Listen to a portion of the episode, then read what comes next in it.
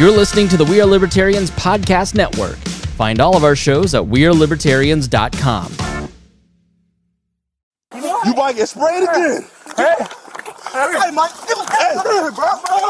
Watch out, watch out. Watch out.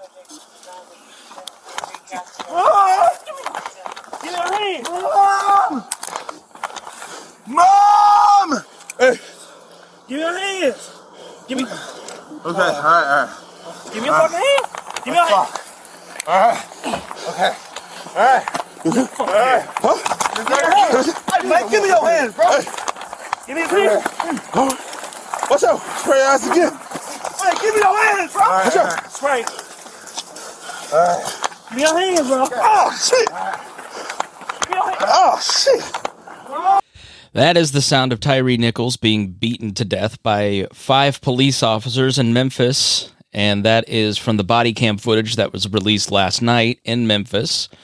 And today, here on the Chris Spangle Show, we're going to talk a little bit about this and Paul Pelosi and the power of video to clarify things in what I would call a, I don't know, a post truth world where everything's up to your own interpretation. And the video that you just heard is uh, around 100 feet away from Tyree Nichols' mom's house where he lived in Memphis, Tennessee, where he was on his way home. Uh, he had previously been stopped by the police for reckless driving, and they pulled him out of the car. He kept asking what he had done. They didn't tell him and three to four police officers proceeded to beat the hell out of him. Uh, he was not complying, according to them, but they had the clear advantage over Tyree Nichols and uh, had him subdued basically on the ground. Although, and at one point, he's flat on his stomach and they're yelling, Get on your stomach. And they continue punching him. So then he gets up and starts running away and runs towards his mom's house towards safety. And then he's caught up again by those police officers who then, uh, f- for minutes, have him on the ground, have him handcuffed, are pepper spraying him, all while yelling, Give me your hands, give me your hands. The video just doesn't make any sense other than Tyree Nichols did not comply. He did not obey police officers. And because he did not obey, it was a capital crime. So let's start with the timeline of Tyree Nichols and uh, talk about. Let, us start with actually who Tyree Nichols was. Um, he was uh, the father of a four year old kid. He uh, was the baby of his own family. He was born 12 years after his closest siblings. And he had moved to Sacramento, California for opportunity, uh, just to go to California. But at the beginning of the pandemic, he ended up moving back to Memphis and decided that California was too oppressive, believe it or not. Uh, I'm trying to find the article here where he talks a little bit about that. So, this article from the New York Times says, But for Mr. Nichols, it was California and its high costs of living that had begun to feel oppressive. In early 2020, Ms. Paxton said, he set out for Tennessee to find a way to make ends meet, becoming part of what scholars have called a new great migration of black Americans back to the states of the old Confederacy from more liberal areas. He wrote on his Facebook page, At least things are affordable here. Okay jobs with decent pay, cheaper registration fees, and cigarettes that aren't $10 a pack, lol.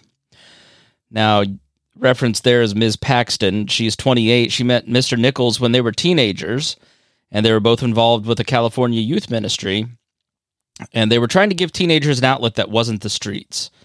She recalled how she first bonded with him in a car as they had to do a church event, and they were both wearing green shades. And he was the DJ for the ride and loved all kinds of different types of music. He celebrated the fact on his social media that he'd returned to Tennessee and wrote, and his friend said that he felt the presence of the creator out in Memphis more than he ever had the nature, the people. It's just a different world than Sacramento, California. Nichols was an avid photographer. That night, it's believed that he was out at the park in Memphis taking pictures of sunsets that he would post on his page.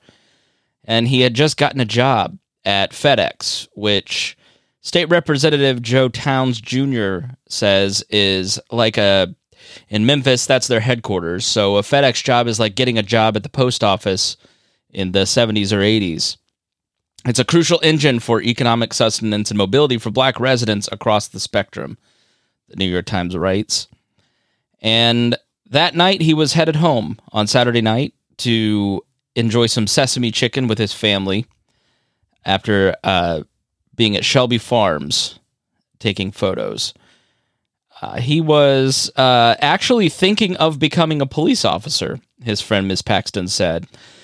Um, Mr. Nichols, the New York Times writes of her st- statements, was wary as a black man of the police. His social media posts show that he identified with the Black Lives Matter movement and harbored a mistrust of prevailing government and economic systems. And yet, recently, Mr. Nichols had considered becoming a police officer.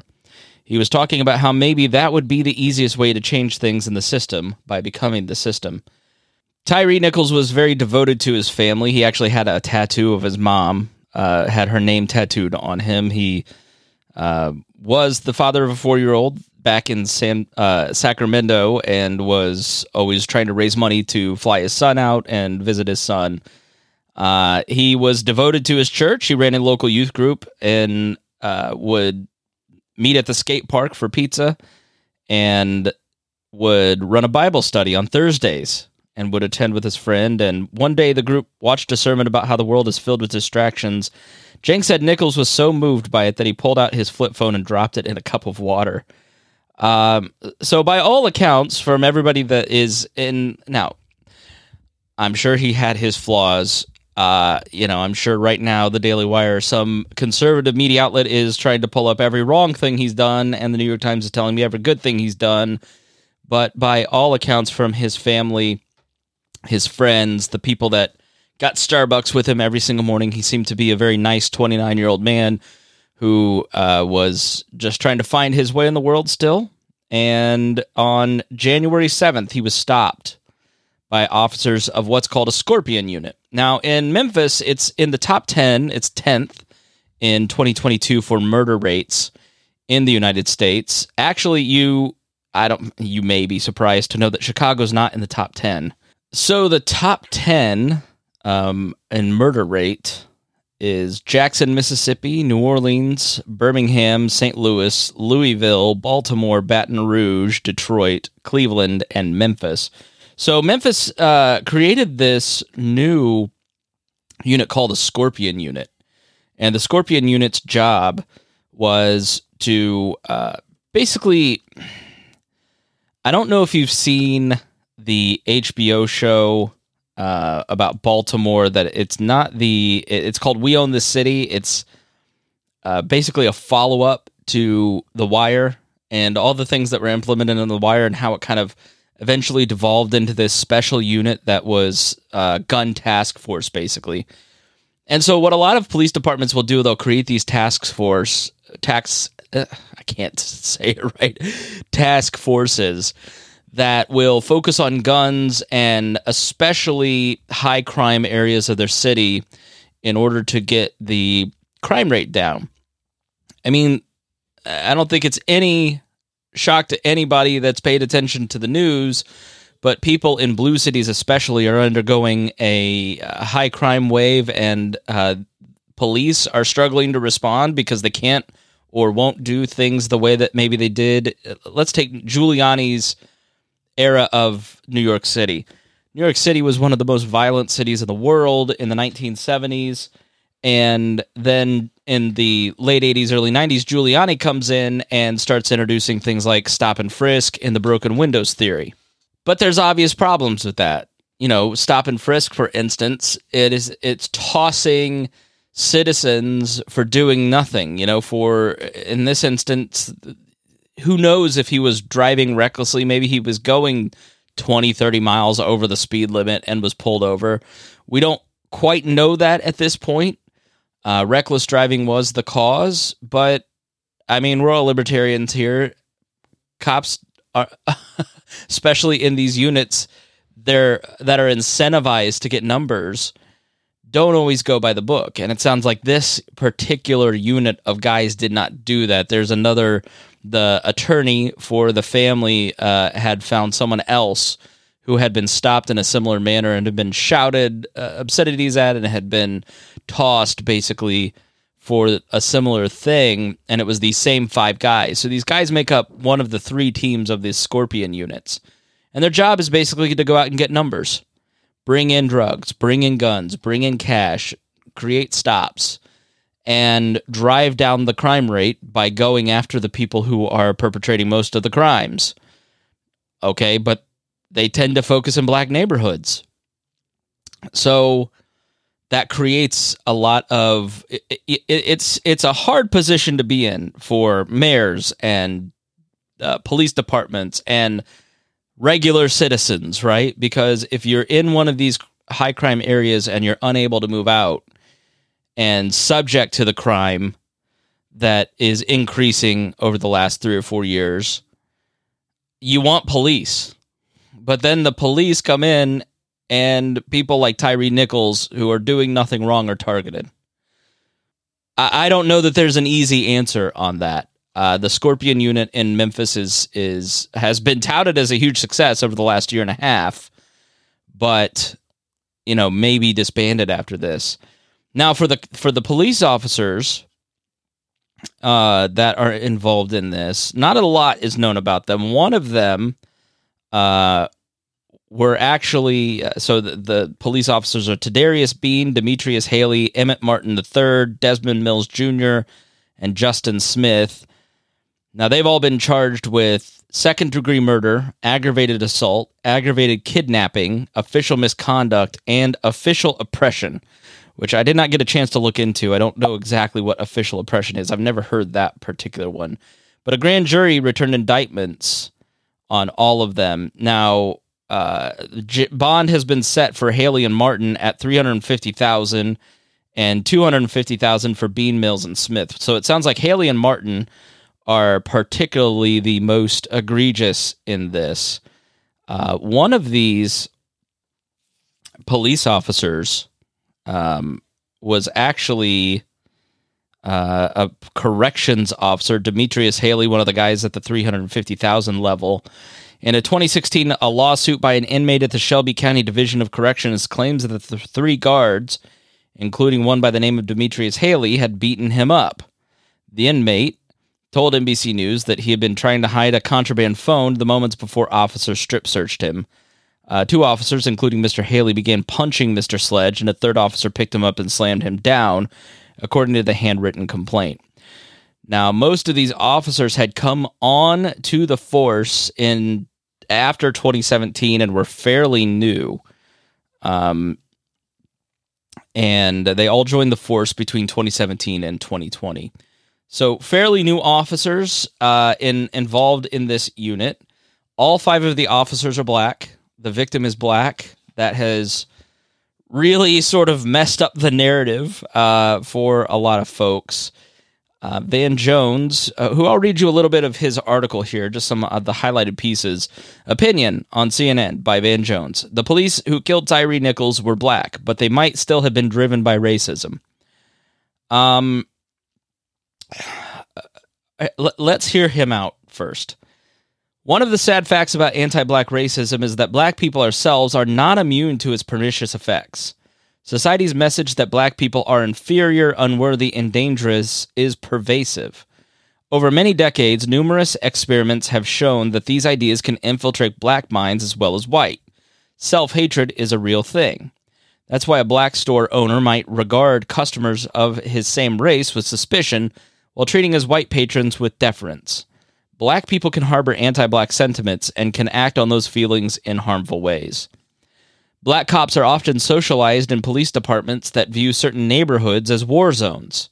In those departments, few officers get disciplined for dishing out street justice in certain precincts, often populated by black, brown, or low income people, where there is a tacit understanding that the rulebook sim- simply doesn't apply. Cops of all colors, including black police officers, internalize those messages and sometimes act on them. In fact, in black neighborhoods, the phenomenon of brutal black cops singling out young black men for abuse is nothing new. Back in 1989, the rap group NWA highlighted the problem in their anthem, um, in which Ice Cube rapped, but don't let it be a black and white cop because they'll slam you down to the street top, black police showing up for the white cop. He continues, when it comes to police violence, race doesn't matter, but possibly not the way you think. At the end of the day, it is the race of the victim who is brutalized, not the race of the violent cop. That is the most relevant in determining whether racial bias is a factor in police violence. It's hard to imagine five cops of any color beating a white person to death under any similar circumstances. And it is almost impossible to imagine five black cops giving a white arrestee the kind of beating that down that Nichols allegedly received. Would five black cops beat a white suspect the way that Tyree Nichols was beaten? I would argue Van Jones absolutely yes. Um, I, I, I'm willing to kind of entertain his points here. Um, by all of my experience and reading and talking with people, cops tend to look at these more violent areas as war zones. Part of that is borne out by experience, and part of it is cultural within the department. So I think he's he's largely correct on that part. I don't buy the theory that po- police officers just pick and choose. Um, the the mentality that I see in this particular instance, race isn't playing a part of it. Obedience is what they're after, uh, and I think that desire, demand for respect and obedience to their power is the part that is uh, deeply internalized, and that would be applied to anyone. Um, but you know, these areas where cops are more violent, it it is high crime, black and brown areas. So I, t- I do agree with him on that. Um, because if you watch the video, uh, you know, talking with someone this morning, they're like, "Well, he didn't comply." What kind of crazy person doesn't comply with the cops when you get pulled over? By the way, this is the most non-compliant person in my life. This person, I'm not going to identify them, but this person doesn't go by any rule at all. but this guy needed to obey the cops, and he's just stupid for not doing that. Um, on what planet is disobeying a cop grounds for being killed? Like when you see the videos, and I watched all, I think of four versions of the body cams and watched all the footage uh, before doing this. From the moment the man is pulled out of his car, they are overbearing, aggressive, and violent towards him. On what planet is just complying with people? You are complying and they are beating you. It is completely rational to run away from psychos like that. Having having a badge grants you a special certain amount of rights which also mean that you're held to a higher account. You're held to a higher standard because the state gives you the ability to dish out violence. It means that you are then also held to a higher account. Um, because you have the the power, you also have the responsibility. And from the beginning of these stops, if you watch the video, they are abusing their power. They're abusing their authority. And Tyree Nichols running away from these police officers is completely rational, trying to run to his parents' house. And and gets about 100 yards away before they start beating the hell out of him again. And saying for the cameras, "Give me your hands, give me your hands." When it's obvious in the video that they have his hands. He is subdued throughout almost the entirety of the 20 minutes of video that you have across the different cameras. There's no point where this man is a violent threat to these police officers. It's just not. So to say that he deserved what he got because he wasn't compliant is just insane. It's you literally buying into the the bullshit that is on these cameras of them saying give me your hands when he's being beaten with a baton, pepper sprayed and handcuffed and they're yelling give me your hands when it's obvious the man can't fight back anymore because he's been beaten to a pulp. He's been he's being kicked. Uh, it, it's just a nonsensical position to take that Tyree Nichols in this encounter. It's like Philando Castile. Like at no point is Philando Castile a threat to that officer, and yet he's shot by the officer. Right? Uh, it, it's just it's sort of these instances where your conservative friends sort of show their true colors of licking the red, white, and blue boot, uh, the, the blue and black and blue boot. Excuse me. So let me give you the timeline of exactly what happened here. Uh, about 8:24 p.m. on January 7th, uh, they stop Tyree Nichols at a traffic stop. This is a timeline put together by the New York Times that I'm reading from to give them credit. Um, so as officers wrestle him out, he's heard saying, "I didn't do anything." And the Memphis Police Department initially said that Mr. Nichols had been stopped on suspicion of reckless driving. However, the Memphis Police Chief, uh, Cerelyn Davis, said in an interview with NBC that the department had not been able to confirm why he had been stopped. Now, this police chief, uh, I'll, I'll, talk about her a little bit better. I, I think the response from Memphis largely should be uh, the template. And uh, see, the thing with body cameras is that body cameras are very expensive. They're very expensive for departments um, because if you've got one for every cop, you know, in this instance, you've got ten body cameras that they're they're pulling, and it's over twenty minutes. But those body cameras are active the entire time. Now, except when they don't work. Wink, wink. Um, in this case, they they were on and active. Surprise, surprise. Uh, so a lot of times they somehow just manage to malfunction during incidents that are bad for cops. But the storage that it takes online to keep all of this footage in perpetuity is very expensive.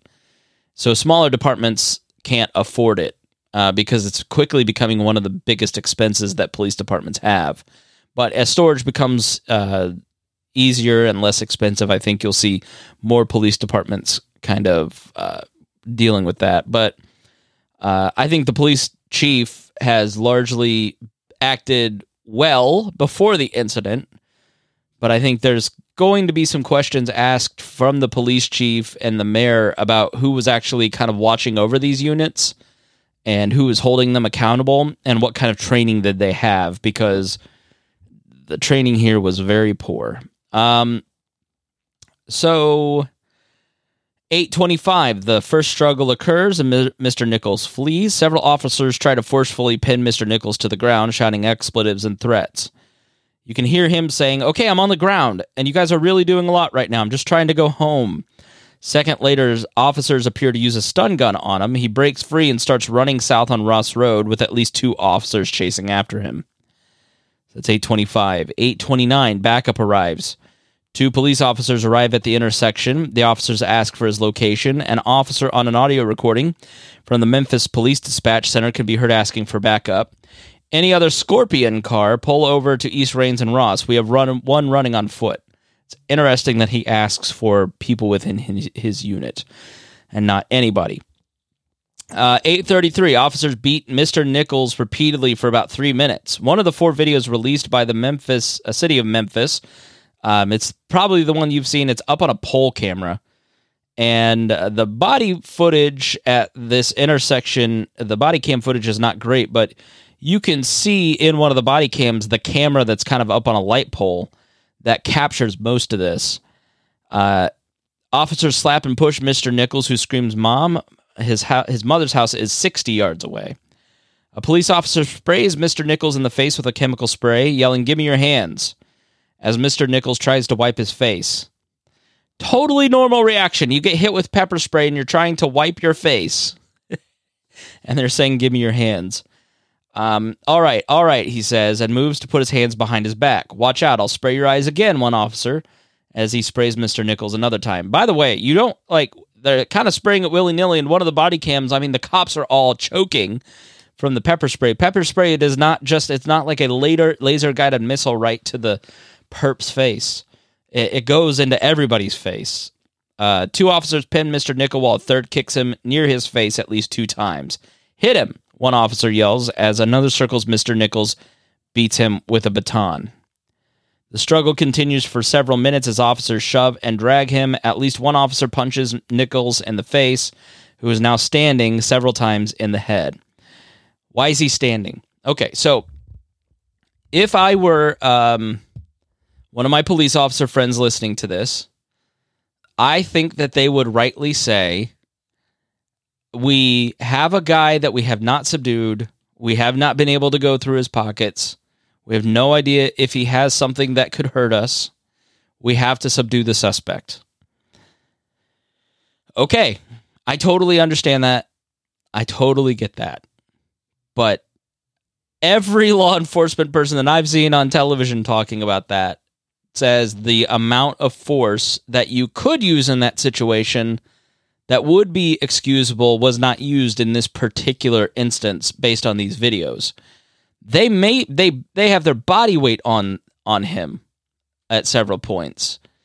Uh, they have control of him, and you using a baton on somebody and standing them up so you can sucker punch them, having him on the ground in cuffs and kicking him in the face that's where the level of force becomes excessive and criminal. Now he stagger, staggers around, restrained at both sides. This is again at eight thirty-three, uh, and then they pin him face down. He remains there for two minutes. Throughout the struggle, Nichols appears to have been kicked violently at least twice in the face, beaten three times with a baton, sprayed in the face twice with chemical with a chemical, and punched in the head six times all within the span of three minutes. That is when the um, he, he died three days later because of those three minutes. About eight thirty-seven, Mr. Nichols is handcuffed and immobile and critically injured. Officers drag him to a nearby car, prop him up in a seated position. At one point, Nichols slumps to the ground, and officers prop him back up against the car. So he is clearly worse for wear, clearly not able to sit up and not in good condition.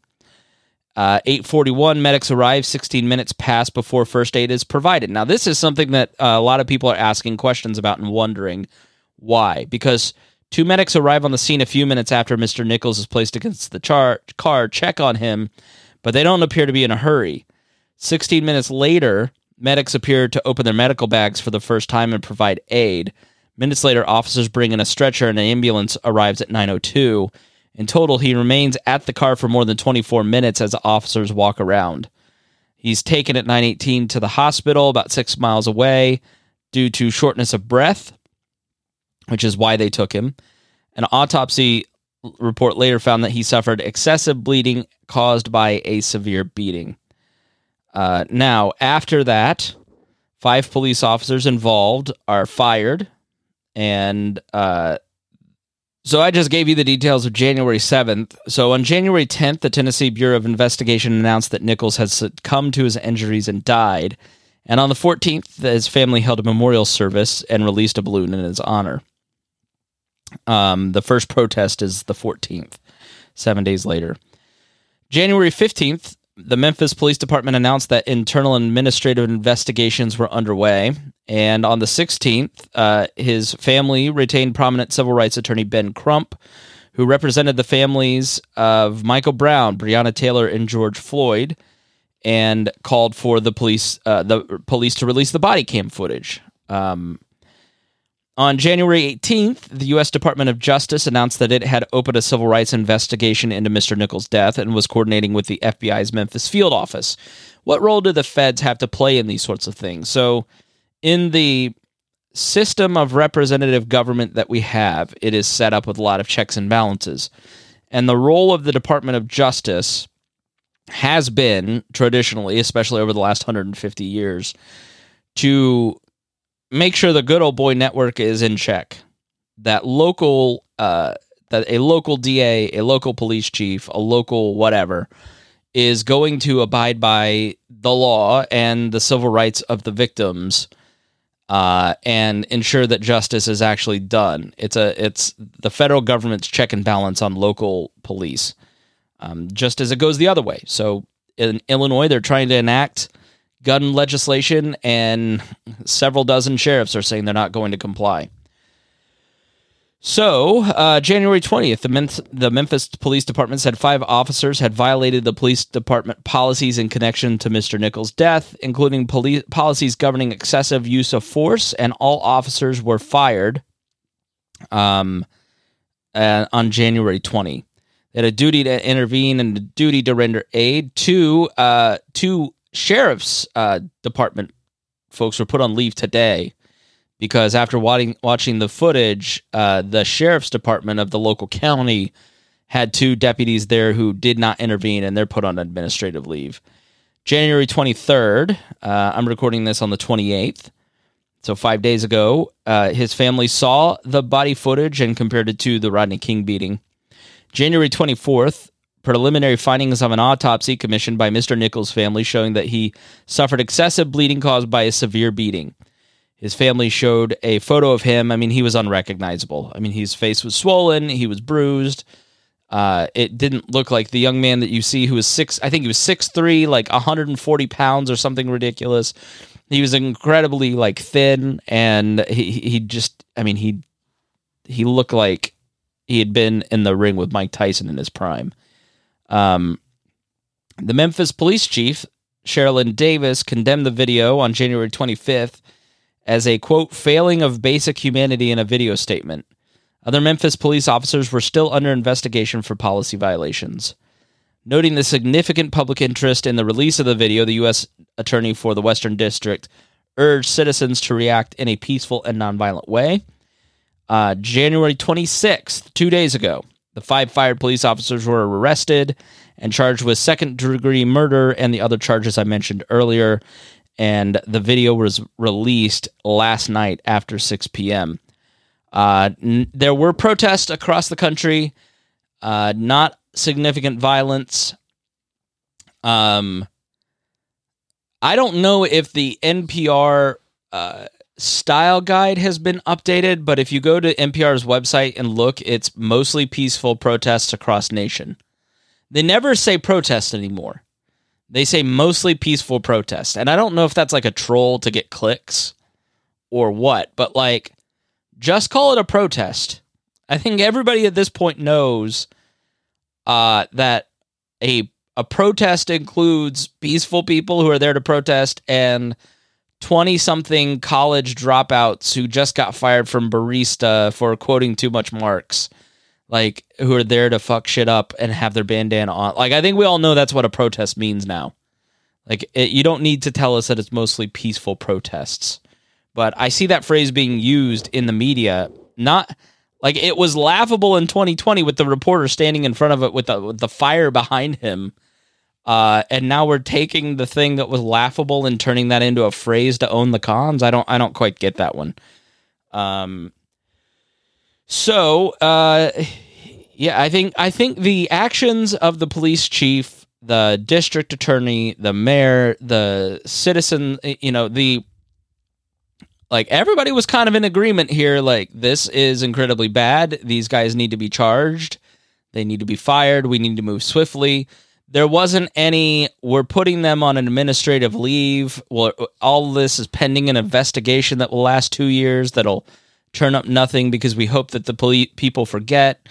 I mean, action was pretty much taken. You know, this was this all happened within a month, and now these guys go to a jury, and a jur- a grand jury found them uh, worthy enough to be charged. Which, if you don't know what a grand jury is, it's a prosecutor basically taking information to a group of citizens and then the citizens then decide if the the chart based on the evidence if the charges uh, should be uh, set. And so it's it's kind of a way to take it away from one person's discretion and put it into the hands of twelve other people, um, or multiple people's. It depends on the state's laws and and their grand jury system. But um, now these guys get to go to trial. Uh, second degree murder, basically in Tennessee's laws, says that they it was premeditated murder that they when they pulled this guy over they intended to kill him. So I think uh, that that's probably not going to stick. I can't imagine that that would stick. I don't. I, if I were on the jury, I wouldn't think that. Um, and that's one of the issues with these cop killings is is that the DA will overcharge and then lose, and then the police go the police officer goes free. Um, and part of that is maybe the good old boy network, and the other part of that is maybe the DA wants to uh, satisfy the public by going for like a, a, a big charge because they want to see them get locked up. So I don't know. I mean, that's could be the case. I think that was I think that was maybe what happened in the Breonna Taylor situation. Just sparked a memory, but I, don't quote me on that. Um, but I know that, that that is a trend of kind of overcharging the police. Second degree murder is probably not the right charge, but hey, what do I know? I'm a podcaster in Indiana, and they're district attorneys in uh, Tennessee. So um, it's just the trend I see. I'm just articulating that. So I I think uh, to summarize, the reason you're not seeing a lot of protest is that the Memphis uh, power establishment has taken this seriously, is acting, you know, on it quickly, and uh, they're they're serious about it. And so people are, and the family basically said, please protest, but no violence. We don't want it to become about the violence. We want it to be about, you know, what's right and wrong here with these police officers. Um, you know that matters i think to regular people that want to go out and protest. That does not matter to communists that want to just go burn things down because they're sociopaths. Um so good on on memphis for uh getting on top of this and you know take a look at these scorpion units. So all right when we come back i i, I but uh you know the point of this episode really is how important video is I should probably make the point here. The the point is that video is very important in this day and age. Uh, and I think even more so in the Pelosi story that we'll talk about next. Um, but you know, we we have a tendency of a thing happening. Um, like in the Pelosi story, X happens, Y reports on it, the NBC reporter that got fired for reporting on Pelosi supposedly fed the trolls, so NBC fired him. Turns out the reporter was completely accurate and shouldn't have been fired. Um, but little strings of something will come out, and it just sort of becomes like this, you know, ever fulfilling thing. And then the video comes out, and you can sort of go, "Oh, okay, here's what the truth is." I think the Pelosi story illustrates that a lot better. I mean, this was, um, you know, uh, look, the the people like my friend who are like, oh, I probably had something in his system, and why do you run from the cops? Like, I I, I can't do anything about that guy. like, there's, he's just, you know, he's gonna say what he's gonna say. But like people like you and me in the middle who are just kind of waiting for facts, video really helps. Uh, you know, when you're you're hearing activists talk about stuff, and then you see what it is and you just go, yeah, these these cops used him as a punching bag and deserve to be held accountable.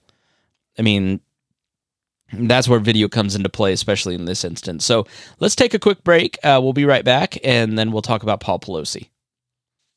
I guess I, I guess I, I called by mistake. What is this? This is San Francisco Police. Do you need help? Oh, well, there's a gentleman uh, here just waiting for my wife to come back. Nancy Pelosi. Two twenty-three and uh, he's just uh, waiting for her to come back because she's not going to be here for a day, so I guess we'll have to wait. Zero. Okay. Do you need police, fire, or medical for anything? Eight seconds. Uh, I, I, I don't think so. I don't think so. Zero two twenty-three and fifty-eight seconds. Uh, there, there's the uh, um, is the Capitol Police around? Two twenty. No, this They, is they San usually Francisco. protect my wife. They're usually here. They're usually here at the house protecting my wife. Uh, No, but this is San. Francisco Police. Friday, October. I no, I understand. Eight Um, two thousand twenty-two. Okay, well, Zero uh, two twenty-four I don't know, and what do you think? eighteen seconds. think everything's good. Uh, he thinks everything's good. Uh, I, I've got a problem, but he thinks everything's good. Zero Oh, two okay. Call us back if you change your mind. Eight No, no, no. This this gentleman just uh, came into the house, uh, and he wants to wait here for my wife to come home. Zero, two, And so, uh, four and forty-eight. anyway, he Do told me you to put the know? phone down. Do you know who the person is? No, I don't know who he is. He he uh, uh, he has this. He's telling me he's, he's telling me not to. Uh, he's telling me not to do anything. What is your address, sir? Uh, twenty six. Two, twenty-five and zero. What is your name? Seconds. Uh, my name is Paul Pelosi. Friday. Anyway, this this gentleman says that 28, uh, two he thinks everything ought to, you know, he, he's telling me to put the phone down. And, uh, just do what he said. Eighteen seconds. Okay? Okay, who? What's the gentleman's name? I don't know. What's that? My name's David. Da- the name is David. Okay, and who is David? 25, I, I don't know. 38 I, what's that? I'm a friend of theirs. Yeah, I, I, um, he says he's a friend, but as I But you said, don't. I've never. But you don't know who he is. Twenty-five and No, no, ma'am. forty-eight seconds. Okay. He's telling me I'm being very leading, so I, I got to stop talking to you. Zero, Okay? two, twenty-five and Okay. You sure I can stay on the phone with you just to make sure everything's okay? No, he wa- he wants me to get that off the phone. Zero, two, Okay. twenty-six Okay. and zero, eight Thank you. seconds. Okay. Bye. That is the sound of Paul Pelosi, husband of Nancy Pelosi, formerly of the uh, spe- formerly the Speaker of the House. I think most of you probably know who Nancy Pelosi is, and you probably know a little bit about this story. Back in October, um, a man was in the home of Paul Pelosi. Now, depending on where you get your news, if you believed the police officers and the prosecutors and the media, a man broke into the home of Paul Pelosi. Uh, he was politically motivated, and he uh, he he basically was trying to beat up Nancy Pelosi. If you read a lot of right wing stuff, if that's sort of your ecosystem, then uh, Paul Pelosi was having an affair with an escort in his home gone wrong, and then they got into a lover's quarrel and there was a lot of alcohol and uh, maybe drugs going on. And uh, the prosecutor and police and everybody was covering for Paul Pelosi because, you know, uh, you can get 50 people to lie on your behalf if you're Nancy Pelosi's husband. It makes total sense to me. Um, I never talked about it. I don't, I mean, like, I don't think I've ever talked about Hunter Biden. I don't think I've talked about, like, I want to wait and see what comes out before I want to talk about something. Like I know that I'd be much more successful if I just sort of ran with my first gut, but I don't think you guys want that. And after the Covington kid, I've just stopped doing that. Um, Paul Pelosi has, you know, been arrested, I think, within the last six months for DUIs and does have an issue with alcohol, apparently, allegedly. Um, Paul Pelosi is like a very successful financial services guy. Uh, bought like I think a USFL team or some some sort of football team. Very wealthy. Um, the home that they're in is worth eight million dollars.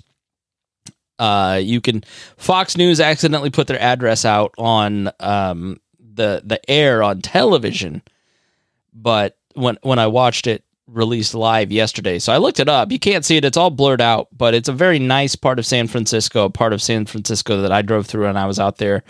Um, very nice house. So if you just watch the footage of the body cam, let me let me maybe play you a little bit of that.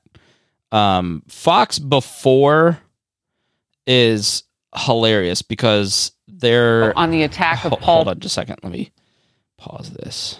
So there's two videos that come out. There's the body cam footage that comes out. Um, you know, for like so there's two pieces of footage that you've got to see.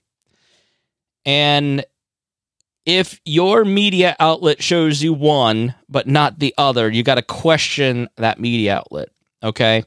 So the first one that gets is the body cam of the police officer. Same uh, brand, by the way, Axon Body 2 in both of these cases.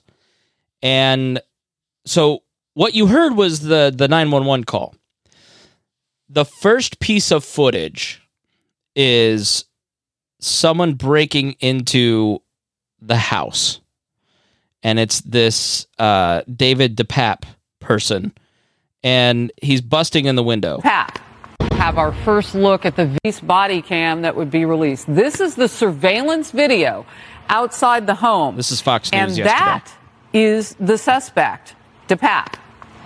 And you see him, he put some items down, you see him breaking some glass and the, the fragments of glass that are that are breaking now. Emily, talk to me about So you see him in their backyard, apparently busting the window with a hammer. The timestamp on the surveillance footage is five ten a.m. And then Paul Pelosi calls nine one one. The guy is in the house, standing next to him. You're in the backyard with DePape, and he puts down his pack and then just starts beating the hell out of the the window. Gets in. Paul Pelosi makes that call. I played you a little bit of it but the beginning of it is very much like is this guy drunk like if I, I like people have criticized the dispatcher but like it didn't make any sense if you listen to the whole thing like he's well no i don't need any help okay then why are you calling well you know this guy's here and uh he he just uh do you know the guy and the guy's like i'm a friend of theirs and pelosi's like no he's not but he's very obviously scared and he's very obviously detained and he's very obviously trying to get his point across without the man that has a hammer standing next to him uh, not beating him to death. Uh, so, but he gets his point across. Now, the timestamp, this is one thing that I have not found an explanation for. The timestamp on the 911 calls like 2 10 a.m. Uh, and uh, this is 510 on the surveillance video. The body camera says 931. So like the timestamps are off on all three, which is something that that kind of the well, I took a strong stance on Paul Pelosi's gay lover, and uh, now I'm embarrassed because all the footage came out. So I've got to find some way to discredit all this as a conspiracy, so you don't think that I just lied out of my ass. Um, the other one is is why is Paul Pelosi holding a his drink glass through all this? Well, I don't know. It looks like a pretty heavy piece of glass that he could use as a weapon that isn't obviously a weapon to the guy. I mean, you could smash the guy in the head. Now, this DePape guy is big and younger, and Pelosi's like in his 80s, so he probably wouldn't have gotten a good swing. But that there are, I'm sure there are reasonable explanations, but that is one thing that people are kind of seizing on. But you know, when the body cam first came out, that's what I saw first. So let me play you a little bit of the body cam and I'll kind of describe this to you. This is, again, from Fox News' broadcast, which was hilarious because, you know, Fox News has been like, release the tapes, release the tapes, release the tapes. And the prosecutor and the defense all said, we don't want to release the tapes. And news organizations were like, release the tapes.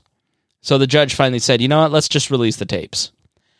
Um, and so Fox News went from this sure is suspicious to uh, hopefully you'll hear how she kind of. Uh, I mean, it was just I watched Fox News live. It was hilarious. They were like, "Imagine if this was sure. This is just very tough to watch. What a what a this is terrible." Like they saw the humanity of Paul Pelosi for the first time, uh, and, and turned around. But this is the body cam footage. So kind of at the door. The cop turns around, and Paul Pelosi is standing there in kind of like a dress shirt, and he has no pants. He's in his boxer shorts and has a drink in his left hand, and opens the door, and his right wrist is being held by Paul DePape, and Paul DePape is about three or four inches taller than him. Younger and has a, a hammer in his right hand and has with his left hand Paul Pelosi's wrist.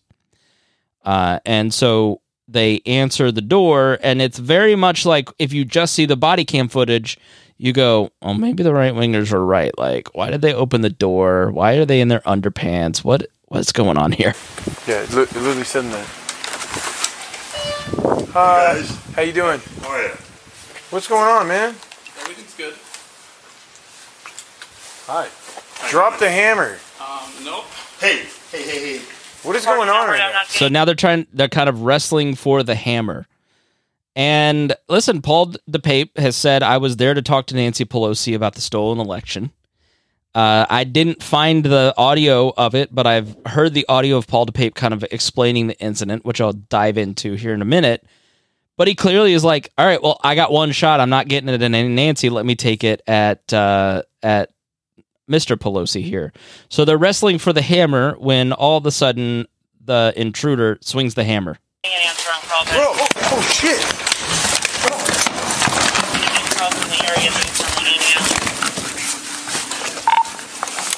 I got him, Michael. All right, so now they've kind of uh, they've run in. Uh, they've tackled the intruder. Edward 14, Edward 10, back up. Uh, they managed to subdue this guy with a hammer in his hand. Uh, two of them managed to push this guy to the ground, put their body weight on his back, put his hands behind their back, and arrest him without murdering him. So I just want to commend those guys, uh, the two of them. You know, in, in Memphis there were five, and uh, it took them thirty minutes to just you know subdue a guy who was mostly complying. Uh, and these San Francisco these guys must just be like magical cops who can subdue a guy who's uh, enormous. And then you hear Paul Pelosi start snoring, which is a normal physiological response when you've been knocked out. Um, Give me your fucking hand. Give me your fucking hand. They're not hitting him. They're saying, "Give me your hands," and they're not hitting him. That's Pelosi snoring. Edward 14, Edward 10, medics code 3 as well. You got it? Sorry, 14 number 2 stays medic code 3. Affirmative. All right, so Pelosi snoring because he's knocked out. Uh, sustained a pretty bad fracture to his head in public. He's out and about. I mean, it's, I, I mean, it's amazing this eight-year-old guy lived, um, but had significant fractures, significant damage to his right arm, uh, and has been out in public wearing a hat. Uh, it's pretty hard to watch. It's not a great visual, and uh, it's very sad.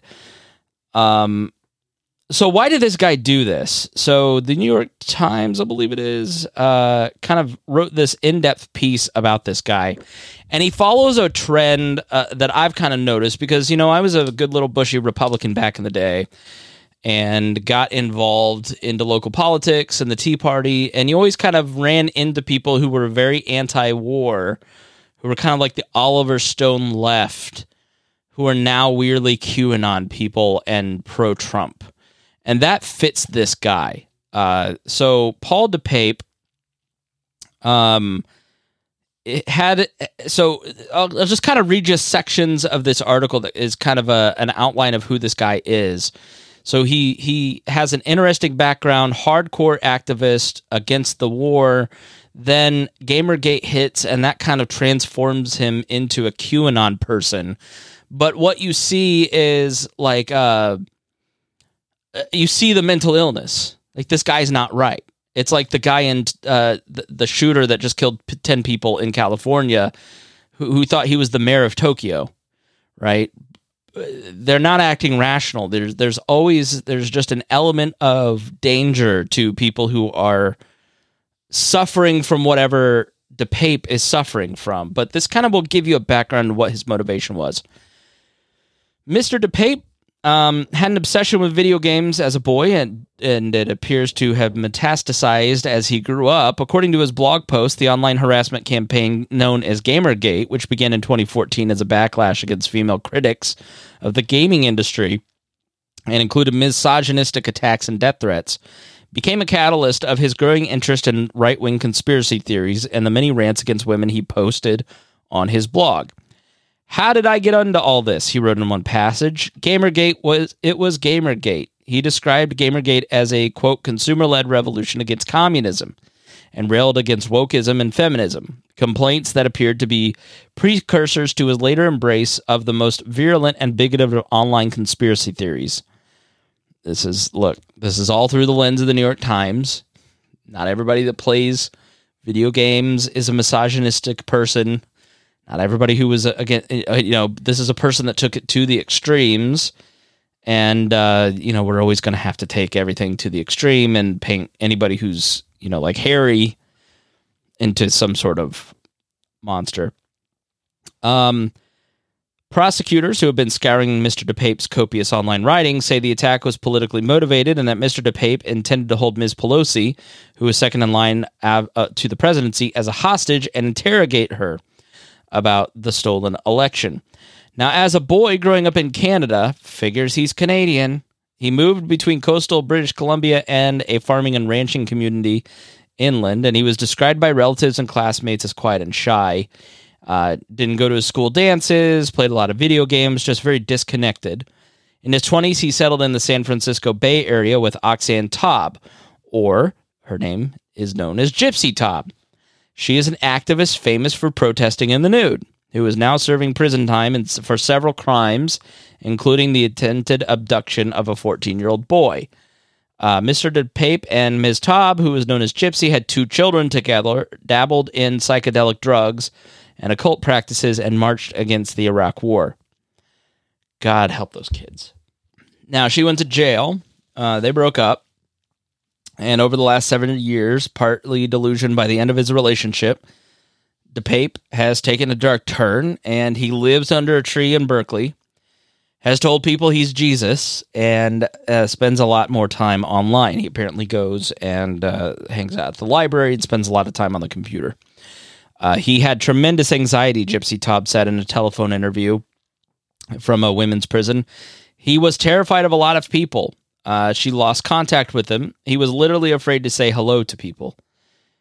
Uh, now, in some of his writings, he talked about the traumas that shaped him. His biological father was never part of his life uh, feeling it produced a feeling of abandonment and shame. His grandmother scalded him with hot water and abused him, leaving a scar on his back. Uh, worst of all, he said he was bullied in high school. This is the one that really scarred me, he wrote. That's when the wave of shame overwhelmed me. He wrote angrily about the breakup of his relationship with Traub, accused her of destroying a relationship with his children, and he suggested the chaos in the household shortly before they broke up had taken him to the brink of suicide. Now, in San Francisco activist circles in the 2000s, Miss Taub and DePape were an odd match. Well, she thought the limelight at every turn, sought the limelight, stripping naked at protest against the city's ban on public nudity. Mr. DePape always kept his clothes on and was often at the edge of the action, camera in hand, filming the protests. That's where you've seen the picture of him, by the way. So you, you sort of see the picture of him where he's like you're looking at the right side of his face and he's looking off in the distance, kind of like the super high meme guy. It's a screenshot of one of her videos. Now, Ms. Taub also drew Mr. DePape into a new age spiritual community called Lazaris, which claims a mystical consciousness that is channeled through the former insurance salesman from Michigan, dispensing wisdom and guidance. So, uh, yeah, go to see Lazaris and he can sell you some insurance and, and some uh, afterlife. Ms. Taub said that DePape, who was not a U.S. citizen and was an illegal in the United States at the time of his arrest, had no outward political beliefs when they had met in Hawaii in October 2000. So that's the funny thing about this. Uh, you know, this fits into other conservative narratives, right? He's an illegal who's a street urchin who is committing violence against people. And right wing media decided to go for Paul Pelosi got beat up by a prostitute. So it's it's always interesting which narratives they run with. Uh, even then, there were signs of the type of anti-government conspiracies that DePape embraced. He was a 9/11 truther. Uh, Taub was a 9/11 truther as well on public public TV. Um, she described the suspicion that she shared with uh, DePape that a shadow government was controlling events made of, of the people who push the buttons behind the scenes. And so this is sort of the weird overlap between the new right and the old left uh, that that kind of intersection like the 9-11 truther the anti-vaxxer the, how how like it kind of like was a left-wing thing that sort of spread right specifically through ron paul uh, into the libertarian and conservative movements and alex jones too. So um, the new york times continues after the pape left the home he shared with taub in 2015 uh, he lived under a tree for a time and kept his belongings in a storage locker. He started work as a carpenter in 2016 when he was hired by Frank Cicerelli uh, after he found him hanging around a lumber store. They worked together for almost six years up until uh, DePape's arrest. and he helped the pay, find a, rest, a, a housing, an apartment in a friend's garage. Uh, there's an apartment in Richmond that he helped get. He witnessed his friend's descent in recent years into deeper and darker reaches of the internet, becoming more isolated and falling captive to online conspiracies, like the claim that the 2020 presidential election was fraudulent. QAnon, whose adherents believe that the cabal of Democratic pedophiles was working to undermine President Trump, and Pizzagate, a precursor to QAnon, whose claim was that elite Democrats were running a sex trafficking ring of children out of a Washington restaurant. You would just talk to him about politics and he was not rational, Cicerelli said. He just thought that one side was lying and one side was telling the truth. It was very black and white and it was just being re- reinforced. Uh, Mr. Cicerelli took DePape to Thanksgiving and Christmas meals, and that was the closest thing that he had to family in recent years. So he was disassociated and he dealt with the feelings by basically playing computer games whenever he wasn't working. He had no friends and no social life. On carpentry jobs, he would feed birds and talk to the squirrels, Cicerelli said, and would sometimes tell him that he believed he was inside a computer simulation. Mr. Cicerelli would answer, David, well, do you want me to slap you across the face and see? So obviously, this guy is, you know, yes, he is motivated by the QAnon stuff and that, like, wing of, of things, but there's clearly, like, it's not. Uh, why did he break into the Pelosi's home? Misinformation, right? That he, you know, that she stole the election. Would he have found a reason to break into the Pelosi's home somehow? Probably. Like this guy just seems like a very troubled guy. I'm not excusing what he did at all. I, I'm saying like there's shades to it, right? So he's not just like some Trump robot hell bent on killing Nancy Pelosi. He's got his issues and by the same token, like there is some merit that that the like the QAnon stuff drives these people to do this crazy stuff. Remember the guy in California with the van? What what was the crime that he committed right before the election? Um, in the midterms a few years ago with like the wild white van. You know, like the like those people were going to be end up violent and dangerous against somebody. You know, in this case, it just ended up being Paul Pelosi. Um, but I, I, have not seen a wave of apologies to uh, Paul Pelosi for saying that he was engaged with a lover. Um, I would love to see that. I think you, if you've said that, then you owe your followers uh, an explanation. And, you know, I don't think we'll get that. You'll get, well, the timestamps are wrong. So this is fake you know but i think it's important that if you're wrong about something you got to say that you're wrong about something. Um, so but kudos to body cams for kind of giving us an idea of what's going on in these situations and for kind of bringing the truth. I mean i i think there's going to come a time soon i'm going to do a chat gpt show an ai show soon but there's coming a time where we're just not going to trust our eyes. And I think we're getting really close to that point where you can see the body cam footage, hear the 911 call of Paul Pelosi, and not see the reality that everybody else sees. oh, this is just, a, you know, they've manipulated this and they've done that. And it's like, I don't, I don't know. All I can do is just kind of tell you what, what I found and, and what I see. And, you know, uh, you, you do with it what you can. All right. Thanks so much for joining me. I want to thank our, our patrons, uh, Jacques Dell, Lars Nordskog, Matthew Durbin, uh, Vince Peichel, Reinhold, Christy Avery, and Jason Doolittle for being $100 a month subscribers. We really appreciate you guys. Thanks to Mike O'Reilly and uh, Sky Captain for joining up on the Patreon and supporting the show over the last week. We really do appreciate that. And thank you all for listening. So if you got something out of this, please share it with your friends, and we'll see you again here on The Chris Spangle Show.